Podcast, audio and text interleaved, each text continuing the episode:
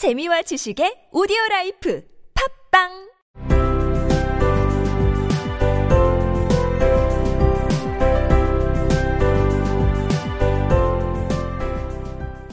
Three times Della counted it.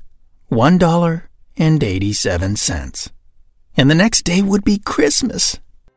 델라는 그 돈을 세 번 세어 보았다. 1달러 87센트.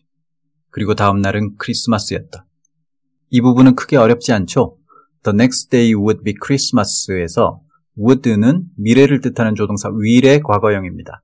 원래 이 문장을 현재형으로 말하면, 즉 델라 시점에서 말하면 tomorrow will be Christmas. 내일은 크리스마스다. 크리스마스가 될 것이다가 되는데 소설은 기본적으로 과거 시제를 쓰니까 이걸 과거형으로 바꾸면 tomorrow는 과거 그날의 그 다음 날, 즉 the next day로 바뀌고 조동사 will은 과거형 would로 바뀝니다.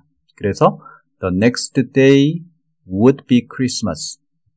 델라 이름이 이제 처음 등장했죠. 제가 지난 시간에 델라 이름, 남편 짐 이름, 그리고 델라가 남편을 위해서 크리스마스 선물을 사려고 한다는 얘기까지 했는데 사실 스포일러였죠. 물론 바로 다음 단락, 다음 단락에서 금방 그 얘기가 나오니까 큰 스포일러는 아니고요.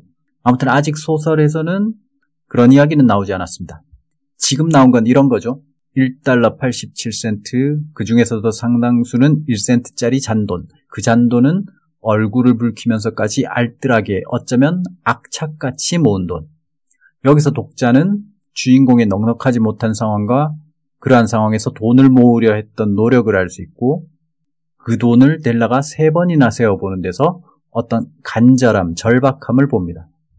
이렇게 넉넉하지 못함, 절박한 노력, 간절함 이런 이미지가 모인 상태에서 단락을 마무리하는 마지막 문장 and the next day would be Christmas 그리고 내일은 크리스마스였다. 그러면 독자는 작가가 제시하는 그림을 한눈에 파악하게 되는 거죠. 진짜 하나의 풍경이 그려집니다. 어떤 어려움에 처한 왠지 알 것 같은 어떤 한 사람의 이야기. 그 어려움을 바로 공감할 수도 있을 것 같은. 이 짧은 한 단락으로 작가는 이야기의 구도를 명확하게 제시하고 심지어 독자의 공감까지도 어느 정도 끌고 옵니다. 대단한 것 같아요. 오웬리의 탁월한 점을 얘기하자면 여러 가지 이야기할 게 많지만 우선 이 도입부 이렇게 빠르고 쉽게 그리고 명확하게 그림을 제시하고 독자의 마음을 끌어오는 도입부의 힘은 대단한 것 같습니다. 그럼 오늘 부분 첫 단락의 마지막 세 문장 듣고 마치겠습니다. 오늘은 빈스님의 목소리입니다. Three times Della counted it. One dollar and eighty-seven cents. And the next day would be Christmas.